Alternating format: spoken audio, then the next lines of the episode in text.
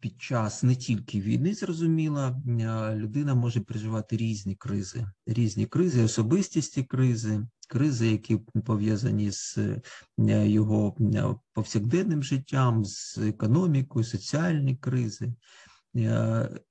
Криза, з одного боку, це завжди виклик. Це завжди виклик, і виклик не тільки зовнішній, ну, ми дуже часто відповідаємо на це, як що нам робити, тобто як куди нам рухатися, який вектор обрати і які дії зробити, щоб вийти з кризи. Але ж криза – це завжди і внутрішній виклик, внутрішні питання. І ну, ми пам'ятаємо, що саме слово «криза» з грецького означає «суд». Тобто ми виходимо на той рівень, коли виносимо певні судження стосовно себе, хто я, да, в цій точці свого буття, з іншого боку, куди я прямую і навіщо я прямую. І війна ставить надзвичайно складні питання, тому що вони стосуються не тільки ну, тих криз звичайних, які ми переживаємо, це є вихід на той рівень, коли є загроза нашому життю. Тобто ми стаємо над прірвою під назвою «знищення». Смерть. І це страшний виклик, до речі, страшний, тому що ми можемо бути не готові до цього виклику. І на це дуже часто розраховує той же ворог, коли там починає війну. На що він розраховує? Він розраховує на те, що ми не є готовими, там не технічно, не в військовому розумінні, а саме з точки зору свого внутрішнього екзистенційного буття. І це можна було спостерігати з самого початку, і я дуже спокійно відносився до того, що велика кількість людей почала виїжджати, і це було, можливо, правильно для них вчинок, тому що під час емоційної внутрішньої паніки, а паніка – це ж від давньогрецького бога Пан.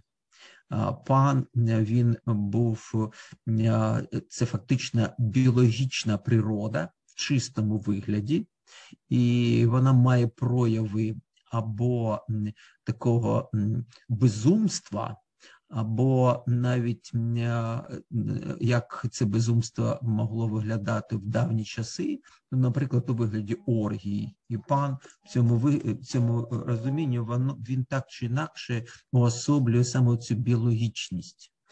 І що потрібно було сказати в цей час людям?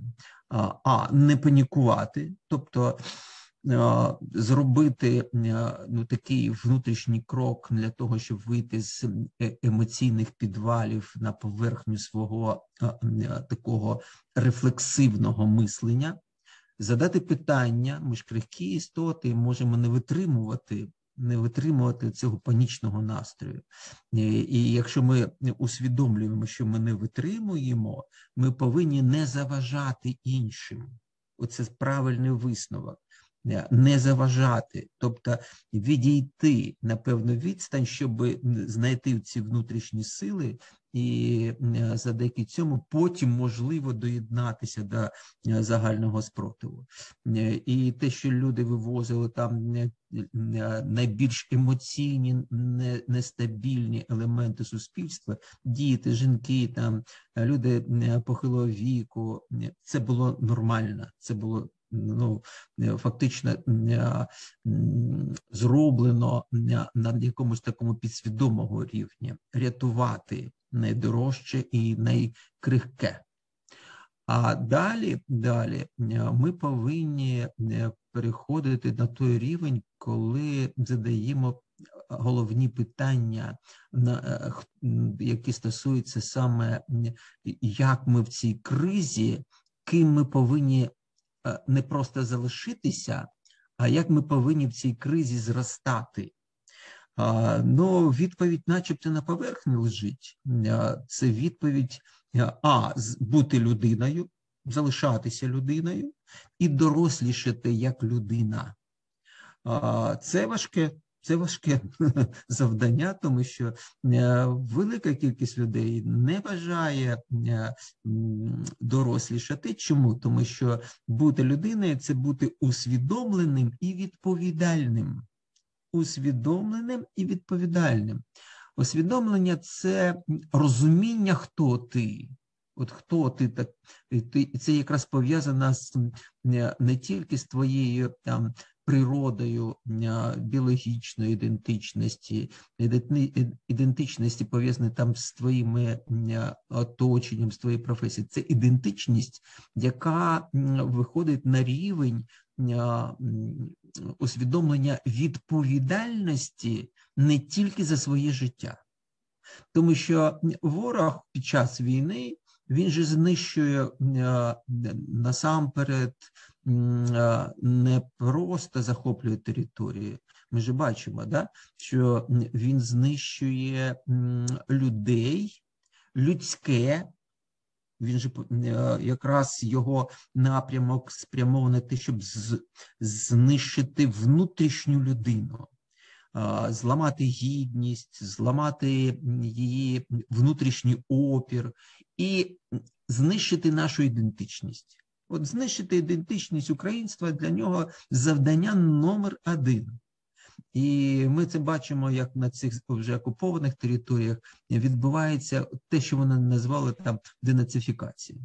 Ну, насправді, це процес окупації внутрішньої людини. І от якраз під час полону, я постійно згадую цей момент, що в якийсь такий період, рефлексуючи, я зрозумів, що для них головним було під час катувань не стільки зламати тебе фізично, скільки зламати твою гідність, тобто тебе внутрішнього. Тому що ти, внутрішня людина, для них є викликом і є вироком. Тому що вони втратили цю людське. Вони насолоджуються катуванням, вони проявляють свою біологічність, вони навіть не усвідомлюють жах, той жах, який вони роблять для своєї душі, для себе внутрішнього, що вони вже давно зникли як люди, тобто вони продали свою душу, якщо говорити мовою певних релігійних систем. І коли ми говоримо про ці моменти, сенсові моменти, це ж сенсові моменти, хто ти і навіщо ти. Ці сенсові моменти, вони важливі практично для будь-якої релігійної системи. Чому? Ну, насамперед тому, що в нашому повсякденному житті ми в якийсь момент розуміємо, що сенси, їх начебто не існує.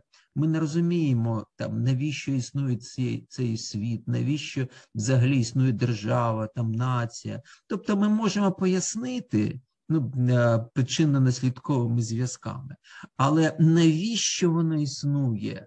Ми не можемо відповісти, тому що сенси – це насамперед твій внутрішній суб'єктивний пошук і суб'єктивний вибір. Тобто об'єктивно їх немає, але суб'єктивно вони є. Вони наповнюють тебе і дають тобі ту саму енергію. І наука не займається, вже постійно про це всім нагадую, що наука не займається питаннями сенсів. Вона, якщо так говорячи такою провокативною мовою, вона безсенсова. Чому? Ну, тому що наука досліджує причинно-наслідкові зв'язки. Так, доказово. Так, ну вона, як цей світ намагається дізнатися, з'явився, як він розвивається, які закони існують у всесвіті взагалі. І це чудово, це важливо, це допомагає нам жити в цьому житті, враховуючи ці закономірності. Але ж наука не ставить питання, навіщо цей світ існує.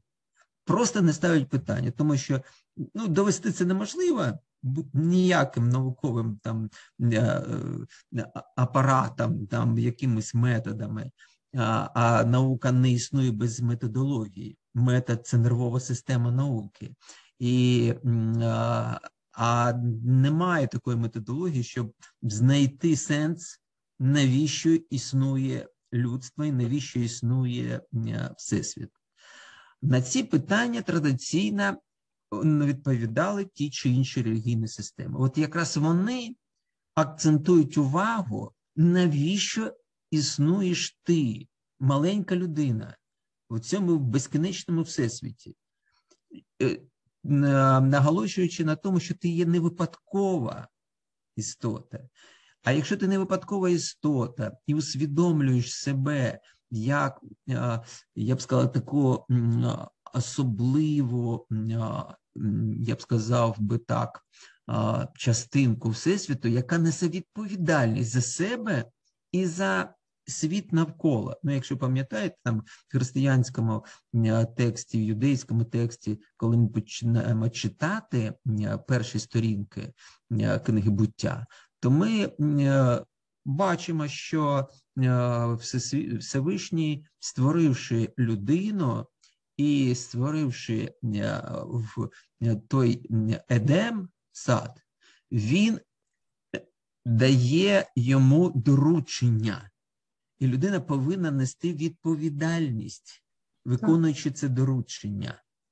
І далі, розгортаючися ця історія, і біблійна історія, і коранічна історія повторюється, що людина покликана, вже покликана сам актом створення, покликана для того, щоб нести відповідальність, тобто зростати, усвідомлювати своє місце і нести відповідальність за не тільки за себе, але за навколишнє, на оточуюче середовище, за тим, щоб його не тільки зберігати, але й розвивати, розвиваючись також. І, тобто людина, яка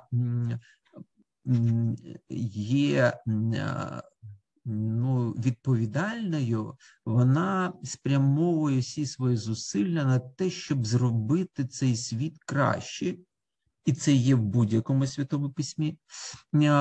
І будь-які руйнівні сили, які руйнують, які фактично знищать те, що створено в цьому всесвіті, вони не є від Бога. Ну, це ми читаємо в святому письмі. Святе письмо – це ж не просто текст, це певний конспект дій, якщо його правильно досліджувати, а там же написано, да, що не просто читайте святе письмо, досліджуйте. Оце дослідження, воно вимагає від людини знання, як досліджувати, як розпаковувати ці сенси. Сенси, які насправді ми можемо вичитувати. Ну, я знову ж таки зразу ж пам'ятаю, як той момент з Віктором Франклом, ну, якщо пам'ятаєте, да? Коли... Його зараз згадують дуже, так. Коли він... Чому він залишається у Відні? От чому він залишається у Відні, коли вже зайшли нацисти, а він єврей, у нього є можливість виїхати до Сполучених Штатів, йому в посольстві Сполучених Штатів Америки, як відома людина, вони забирали відомих там фахівців в різних галузях, а він належав до Віденської психіатричної школи, і у нього є можливість виїхати. Він іде з посольства, у нього можливість взяти візу, він іде і розмірковує, він думає, так, це добре, але ж тут у Відні залишаються його батьки. Що робити?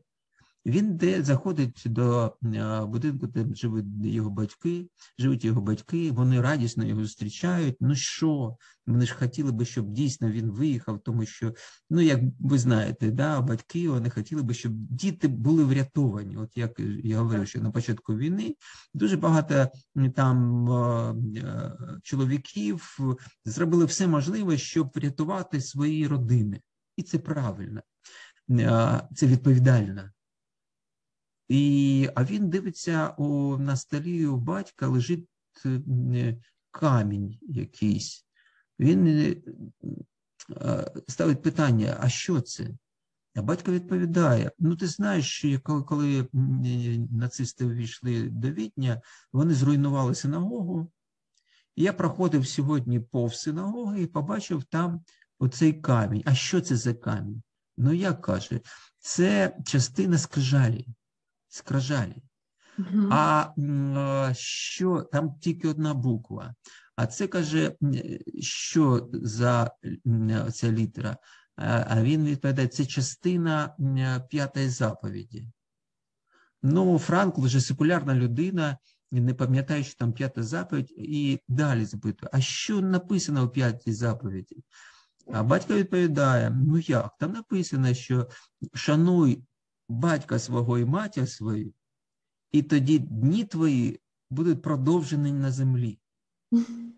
І у нього все зійшлось. Ви розумієте, у нього все зійшло. Він знайшов сенс.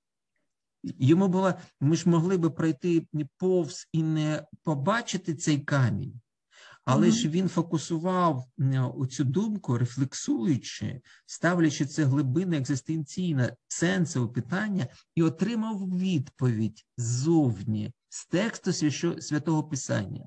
І він залишився, так, він пройшов через концтабір, так, він залишився з батьками, вони також були в концтаборі, вони загинули, але ж його совість була чиста, тому що він залишився разом з ними, тому що він їх любив, шанував. І коли ми говоримо, що спільне є між різними текстами в різних традиціях Святого Письма, чи то Коран, чи то Євангелій, чи то Танах юдейський, це любов. Чому любов? Тому що любов – це ім'я сенсів.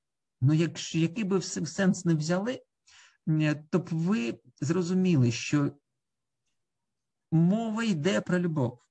Мова йде, ну, знову ж таки, повертаючись до Франкла, я постійно нагадую, що він говорить про цінності, важливі цінності, сенсові цінності. І звертаю увагу на три складові цих цінностей. Перша – це цінності творчості. Цінності, коли ми щось віддаємо. І якщо ми глибинно дивимося взагалі на творчість, творчість – це любов.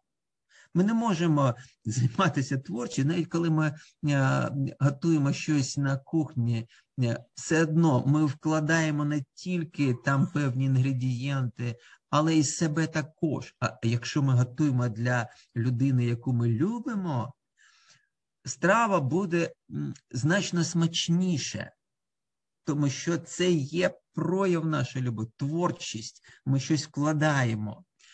Далі, ще яка є група цінностей сенсових, він каже, це цінності насолоди. Ми отримуємо насолоду. Ми пішли на прогулянку до весняного лісу, ми бачимо на водоспад. Тобто ми насолоджуємося любов'ю фактично, тому що наші очі звернули на це увагу. Якщо для нас це байдуже, ми не будемо помічати не цю стежинку лісову, не цей водоспад, ми не будемо помічати. Ми помічаємо тільки те, на що сфокусовані наші очі, що ми любимо. І третя категорія – це як ми відносимося до страждань, до викликів, як ми відносимося до війни, до полону, до катувань, до хвороби, до втрати, до смерті. От як ми відносимося? Якщо ми знаємо, що навіть в цих стражданнях є маленький острівець нашої любові, це як рятівний човен. Він допомагає нам в цій кризі здолати будь-які водоспади, будь-які прірви. Тому що любов – це сенс нашого буття. Якщо ми викинемо любов, винесемо за дужки, то ви не знайдете сенсів, навіщо жити. От навіщо жити? Я бачив, як люди, втрачаючи сенс любові, накладали на себе руки. Тому що все зникало. Ну, навіщо? І це пов'язано з різними рівнями нашого внутрішнього єства. Це рівень рефлексивного мислення, це рівень емоційного інтелекту, це рівень екзистенційного інтелекту, сенсового інтелекту. І ми комплексні, ми можемо, як розумні люди, там робити певну диференціацію, розкладати це там по поличкам, але ж насправді це все настільки пов'язано внутрішньо, відділити нашу емоційну природу від рефлексивної системи мислення, від екзистенційної, досить важко. Все залежить від того, наскільки людина глибоко пропрацювала свій внутрішній простір. Чим більше він, чим глибше він, чим більше праці було, творчості над внутрішнім простором, тим більше у неї є внутрішньої сили. Сили любові, а це означає, що у неї джерело, яке дозволяє не тільки пережити війну, але й вийти переможцем в цій війні. Коли я говорю про те, що ми взагалі націю проявляємо не просто солідарність під час війни, ми проявляємо любов. За що там стоять наші хлопці, дівчата там на фронті? За любов до своїх близьких, рідних, до своєї землі, до України. Це величезна мотивація. Чому наші, знову ж таки, хлопці, дівчата займаються волонтерством? Це любов. Це прояв любові. Ми нація любові. Не просто емпатична, як зараз дуже часто. Емпатія – це добре, але це маленька частина величезного простору любові. У нас є сенси, заради яких ми стаємо в цій війні. В широкому розумінні величезні борні зі злом. І в нас є джерело, це любов. І оця любов є базовим, я б сказав, таким стрижнем будь-якого сакрального тексту. Ігоре Анатолійовичу, дуже дякую вам. Насправді, я задала питання про сакральні тексти, а ви нам розвернули насправді цілий всесвіт, тому що пропрацювати внутрішній простір – це та ще задача, якщо чесно, у цій частині. І отже, але я би хотіла, оскільки в мене досі є право модератора, а далі я віддам ефір колегам, я впевнена, що буде багато запитань. Мене дуже-дуже зачепила ваша теза про процес окупації внутрішньої людини. Да. Тобто, є велика різниця, чому ми мотивовані у цій війні. Скажімо, і взагалі мотивовані навіть ті, хто не воюють, так як і я, там, і, я не знаю, моє оточення. І ось ви сказали, що для нас це сенси, а для них це виклик і вирок. Так. Отже, чи можна казати, що якщо любов – це ім'я сенсів, і це джерело наше, то вистояти в цій війні допоможе вона, тому що у нас є внутрішня людина, А ви казали, що, будучи в полоні, ви зрозуміли, що у противника цієї внутрішньої людини вже нема, тому що вони катують з задоволенням, там, забирають вірші українською мовою, як ми казали на початку. І взагалі я би хотіла зв'язати два питання. Ось процес окупації внутрішньої людини і в'язень сумління. Для мене сьогодні в'язень сумління – це було, ну, звісно, ми всі знаємо про Левка Лук'яненка, Чорновола, які фактично у них були дуже трагічні і дуже великі долі, насправді, для українського народу. Те, що ми зараз проживаємо завдяки, це все відбувається в тому числі за підтримки таких в'язнів сумління. Але, можливо, що для вас означає цей сенс? Чому, наприклад, в Вікіпедії є це поняття? І як би ми могли, знаєте, відходити від цих понять, щоб такими жертвами, які пройшли ви, в майбутньому не повторяти? Ну, знаєте, да, дякую, дійсно важливі. Ви два питання задали, вони пов'язані, безумовно, тому що, коли ми говоримо про окупацію, окупацію свідомості, окупацію внутрішньої людини, це відбувається дуже часто, коли людина залишається інфантільною. Ще раз підкреслюю, якщо доросла людина – це усвідомлення себе і відповідальність за це усвідомлення, я ж постійно всім нагадую, що слово «відповідальність» пов'язане зі словом «відповідь», а відповідь пов'язана зі словом «питання».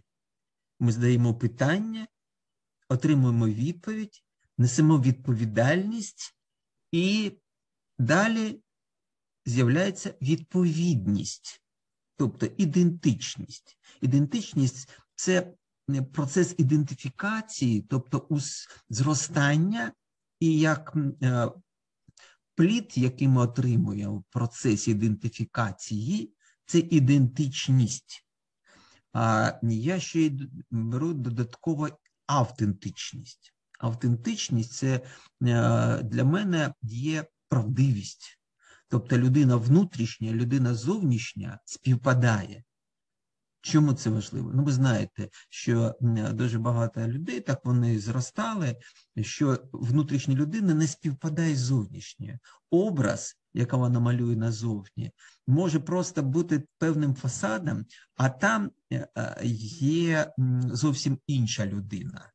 І це буває відкриттям під час кризи, під час певної кризи, коли є іспит. І під час іспиту оця зовнішня людина, вона відпадає, а внутрішня не пропрацювала досвід своєї автентичності. Тобто вона не звершила цей шлях, вона не стала до кінця автентичною. І автентичність пов'язана з ідентичністю, тобто з відповідністю. Ми в нашому житті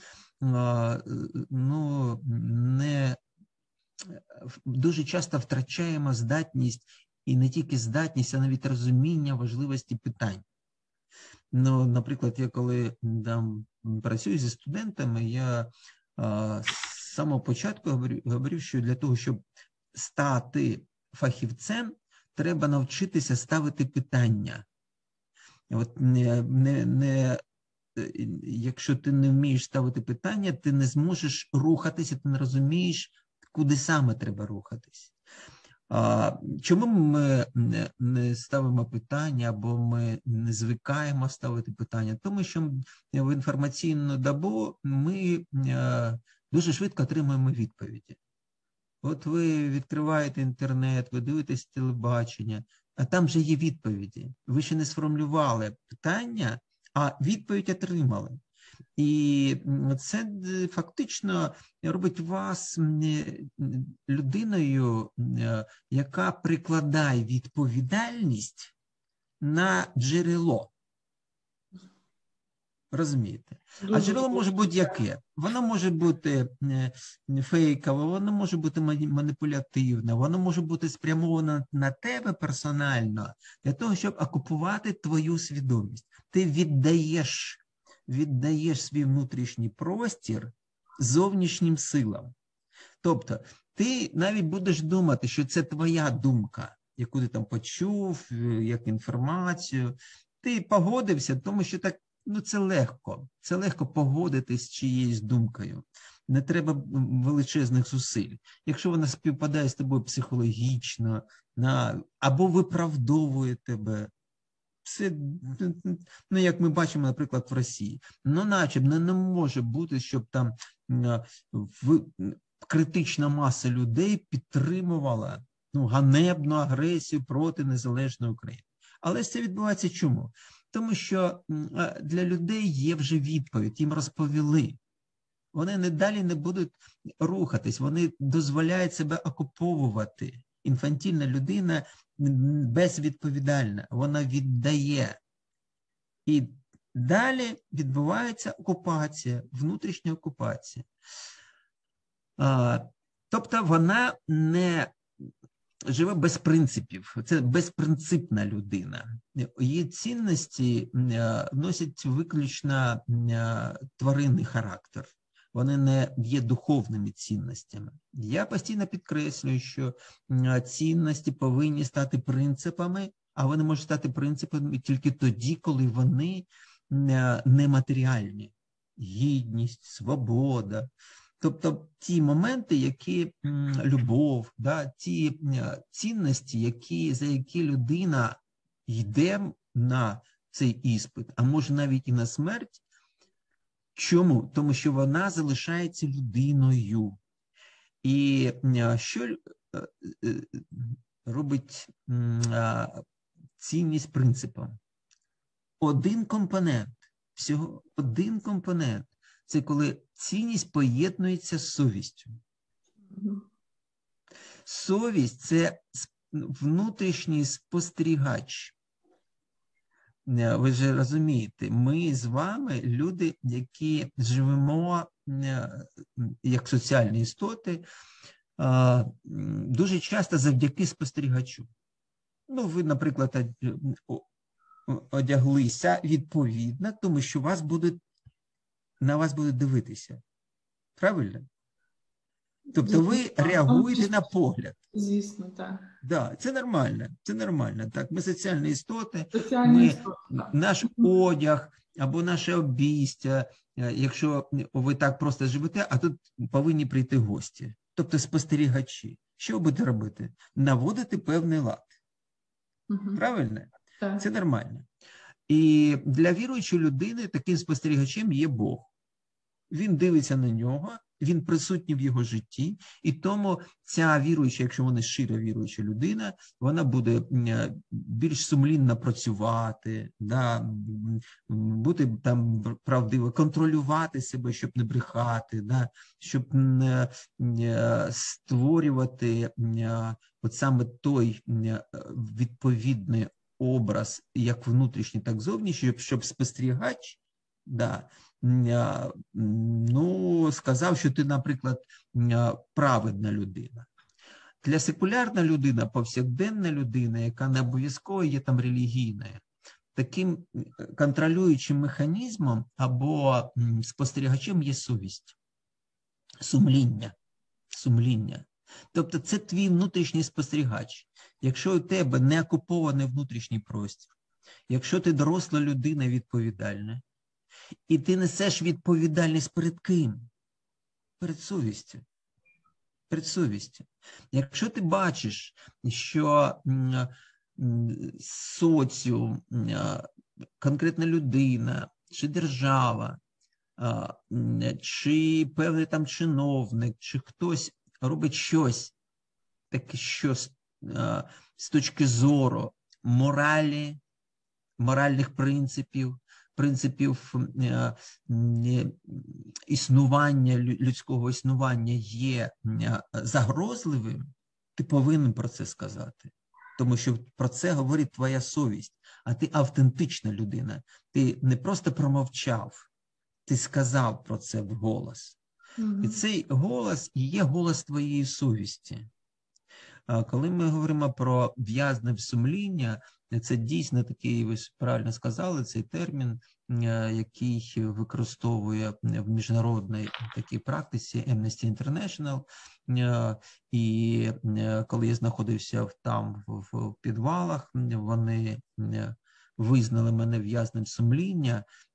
Я розумію, чому. Да? Тому що я мирна людина, у мене не було інших засобів спротиву. І єдина – це мій голос і мій авторитет. І навіть потім вони писали і у вироках, що я є небезпечним, тому що я маю вплив на людей, і таким чином я можу виводити їх із стану окупації. Деокупувати їх. Так, деокупувати їх свідомість. Да. Оцей момент деокупації свідомості – це дійсно важливий момент, і для нас також. Зрозуміло, що зараз багато хто прокинувся, став дорослішати під час війни, але це не означає, що після війни люди знов не будуть віддавати свій внутрішній простір, тому що так легше жити. Ви ж розумієте, коли ви не несете відповідальність. Не залишиться біль пам'яті, це буде... Ну, ми просто знаємо досвід історичний, що так, певна маса людей буде дорослими, але ж певна частина спільноти все одно буде скочуватися на рівень от такого інфантільного очікування, тому що інфантільна людина, вона очікує від... дружини, від чоловіка, від начальника, від суспільства, від держави, від президента, щоб вони за нього вирішили всі проблеми. Розумієте? Ну, тому що ми ліниві істоти.